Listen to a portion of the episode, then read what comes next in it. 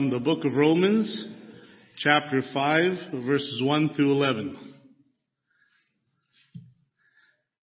Therefore, since we've been justified through faith, we have peace with God through our Lord Jesus Christ, through whom we have gained access by faith into this grace which we now stand.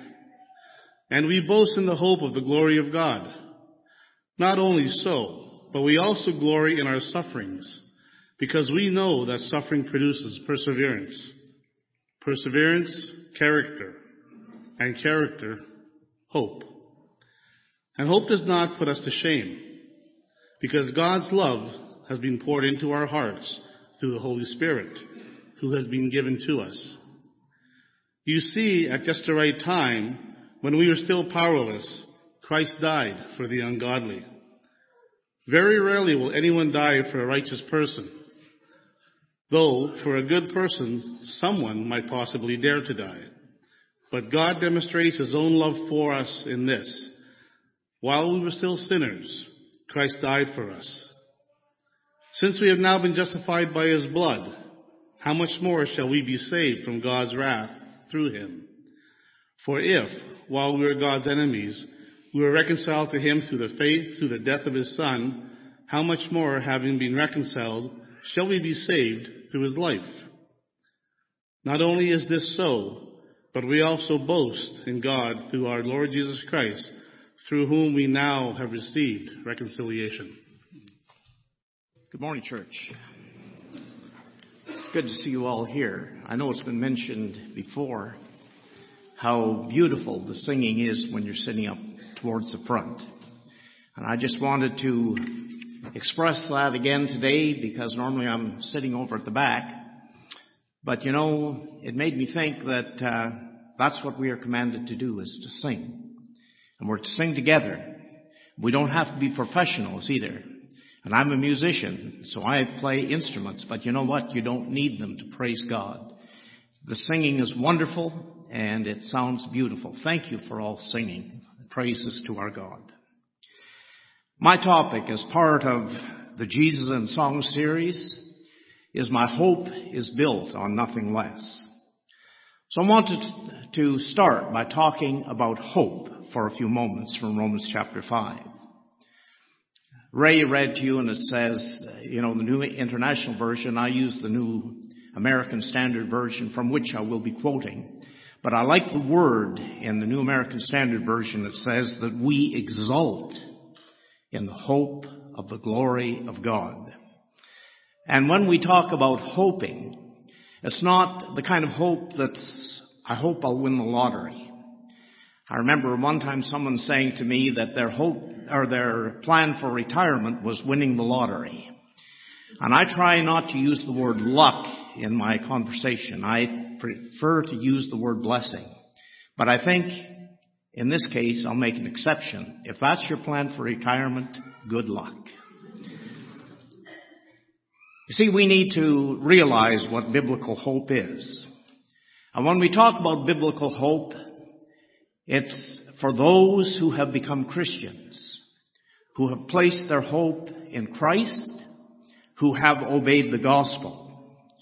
Now, if you're sitting here this morning and you're saying to yourself, well, you know, I have attended church for a year or two years or five years, but I don't know if I've really ever obeyed the gospel, then let me tell you, you haven't. Because when you obey the gospel, when you are born anew of the water and the spirit, it's something that you make a decision about. And it's something that you will not forget. One of the great benefits of Christian hope is that we have peace with God through our Lord Jesus Christ, Romans 5 and verse 1. You've probably heard an expression if you're, if you've lived 25 or 30 years, you've probably heard this expression. You can take it to the bank. And that expression basically is talking about being able to depend on the truthfulness of a statement. It is not counterfeit or bogus. It means you're able to bank on that particular statement, that it is absolutely true. So you can take this to the bank. Hope does not disappoint. Romans chapter 5 and verse 5. So let's begin by talking about my hope is built on nothing less than Jesus' blood, which equals his death. I didn't get to go to kindergarten. I started school at the age of six in a one-room country school, grades one to eight, with one teacher. And one of the things I learned pretty quick in mathematics is one plus one equals two. Never equals one and a half, never equals three. One plus one always equals two. Doesn't matter what language you say it in, that's always true. And so the fact that Jesus plus his blood that was shed on the cross equals his death. That is absolutely true. And so we're going to talk about that for just a moment. My hope is built on nothing less than Jesus' blood. And to do that, he had to give up his life. In Romans 17 verse 11, in the law, it is said, for the life of the flesh is in the blood. And so I want to talk about the sacrifices of animals, the shedding of blood. And that's not a pretty sight. I grew up on a farm, and we raised animals as part of our food. And I never enjoyed in the fall when my father would tell me and my brother that this particular Saturday we were going to go out and slaughter an animal because it was food. We were turning that animal into food. And I remember lagging behind my dad as we walked out to kill that animal.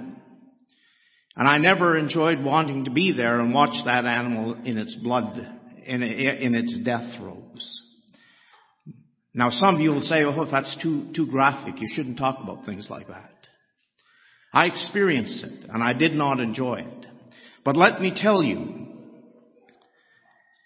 that was nothing compared to the death of Jesus on the cross for you and for me. For some people, death comes quickly.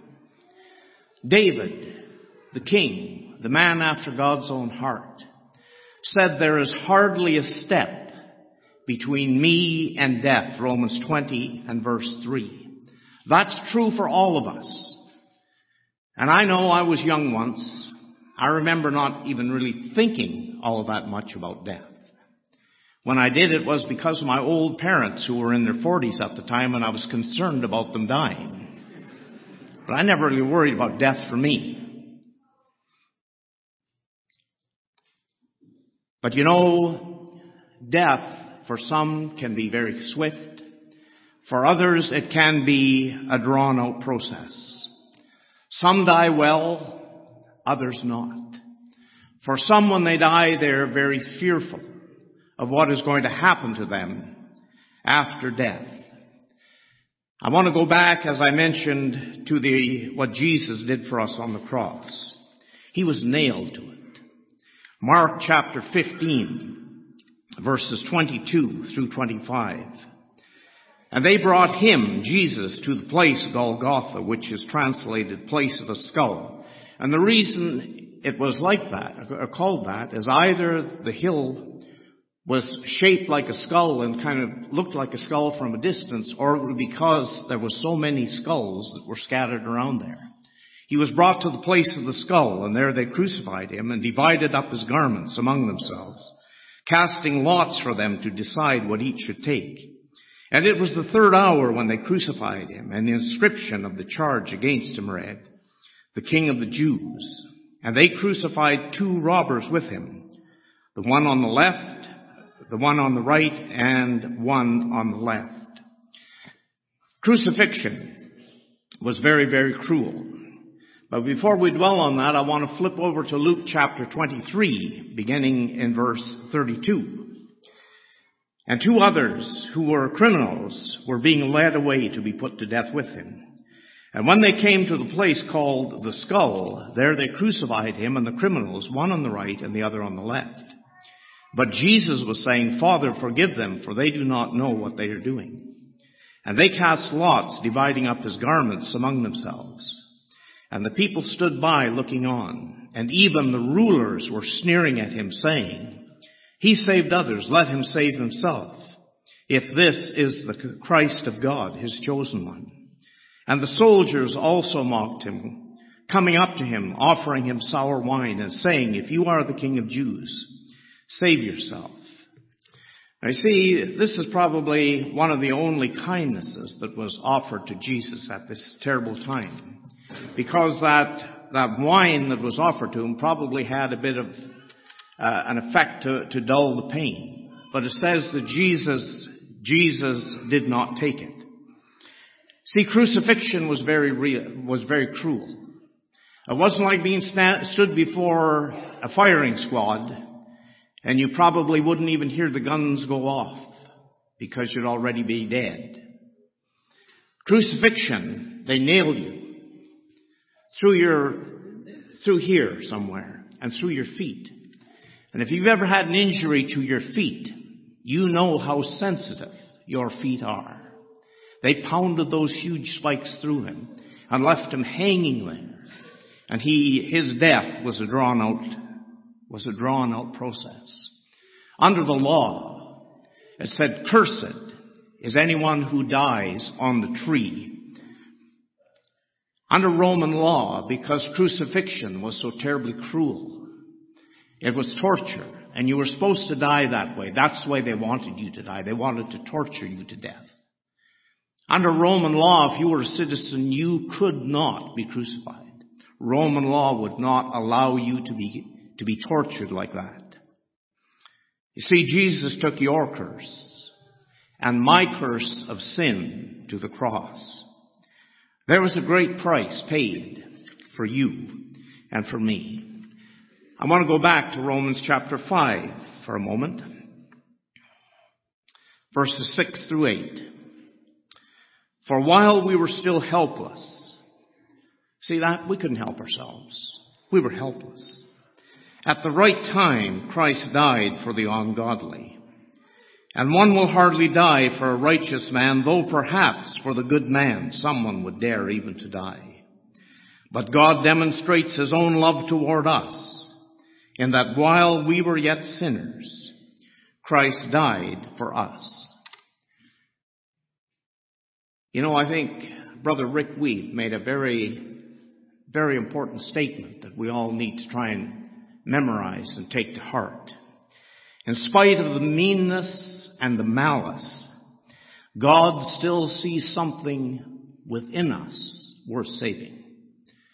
Despite our own meanness, despite sometimes the hatred that comes out of us, while we were still that way and acting that way to others, Christ died for us. My hope is built on nothing less than Jesus' blood. And secondly, on his righteousness. In verse 9 of Romans, much more than, not just a little bit, but much more than, having now been justified by his blood, we shall be saved from the wrath of God through him. For if while we were enemies we were reconciled to God through the death of his son, much more, having been reconciled, we shall be saved by his life. And not only this, but we also exult in God through our Lord Jesus Christ, through whom we have now received the reconciliation. Justified. Many years ago, someone said, and I've always remembered this, Justified can be in your mind just as if I had never sinned. Think about that. Think about what Isaiah says in Isaiah chapter 1 verse 18. Come now and let us reason together, says the Lord. Though your sins are as scarlet, they shall be white as snow. Though they are red like crimson, they will be as wool. Isn't that amazing? Isn't that wonderful love? Isn't that grace? Isn't that getting something that you don't deserve, that I don't deserve. But justified, just as if I had never sinned. I want you to think about a baby. And I don't want to get started on my baby great grandson. I don't want to get started about those nice wet baby kisses. But what a wonderful little creature he is. Just as if I had never sinned. What attracts us to a baby anyway, or to a little child?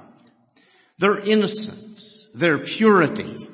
They are unmarred by sin. My dad, George Anderson, said, and I didn't take it too much to heart when I was young, but he said, there's something wrong with a person that doesn't love a little child. And that's true. There is something wrong with a person who doesn't love little children. When we are justified, our sins are removed, and we become God's little children. Whose child are you? Well, I normally would say the son of George and Evelyn Anderson. But when I became a Christian, I became a child of God. And that is so very, very important because your name is then recorded in the book of life. God knows you personally and individually, and He cares for you and He loves you. And one day He wants you to spend eternity with Him in heaven. Because you see, salvation is a gift. It is an individual gift from God to you. In Romans it says, for the wages of sin is death. Payday someday. The wages of sin is death. But listen to this. But the free gift of God is eternal life through Christ Jesus our Lord. You see, what would have been a wage would have been spiritual death. It's been canc- it's been, been stamped canceled. And you've been freed. Because Jesus said, for, for I am the way, the truth, and the life. And in John 3.16, and I can't quote it today. Normally I can always quote that verse. For God so loved the world that he gave his only begotten Son, that whoever believes in him should not perish, but have everlasting or eternal life. My hope is built on nothing less than Jesus' blood and his righteousness. But my hope is also built on something else. My hope is built on nothing less than the God of grave victory the God of grave victory? And the answer, of course, is Jesus Christ our Lord. That beautiful old hymn says, when he shall come with trumpet sound, oh may I then in him be found. What a great thought that is. Someday that trumpet is going to sound. And may we then be found in him. Listen to what Jesus said. Let not your heart be troubled. Believe in God. Believe also in me. In my Father's house are many dwelling places or many mansions. If it were not so, I would have told you, for I go to prepare a place for you. And if I go and prepare a place for you, I will come again and receive you to myself, that where I am, there you may be also, and you know the way where I am going. Thomas said to him, Lord, we do not know where you are going. How do we know the way? Jesus said to him, I am the way, the truth, and the life. No one comes to the Father but through me. This was Jesus' farewell address.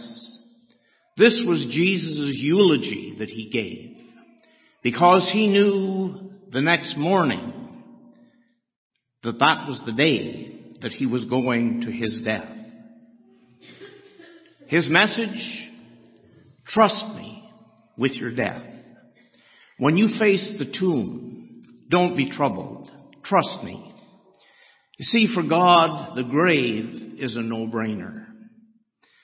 If you go to the mechanic and he says, your engine needs to be overhauled, but don't worry, I can fix it. For us, you see, death is a big deal. But for God, it's nothing. Because Jesus gives us victory over the grave. And I'd like to use the example of picking up a little child and carrying that little child after they have fallen asleep, carrying that little child to their little bed and tucking them in for the night. I like to think that's what happens to the Christian at death. That we are picked up and carried to our home.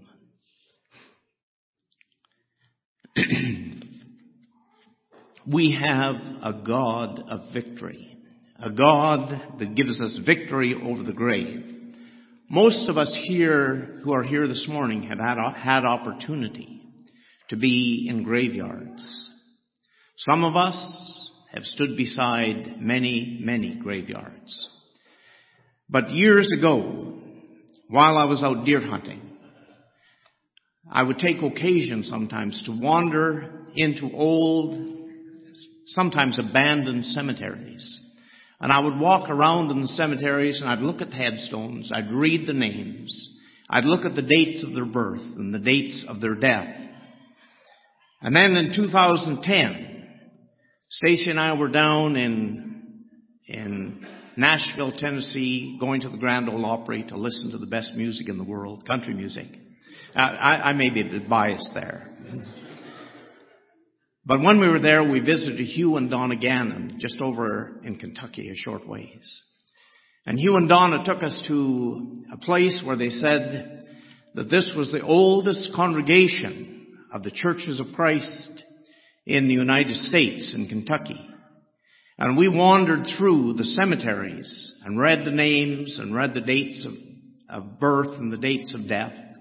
And one thing that struck me, not just the age of these, but was the age that many of the women had died.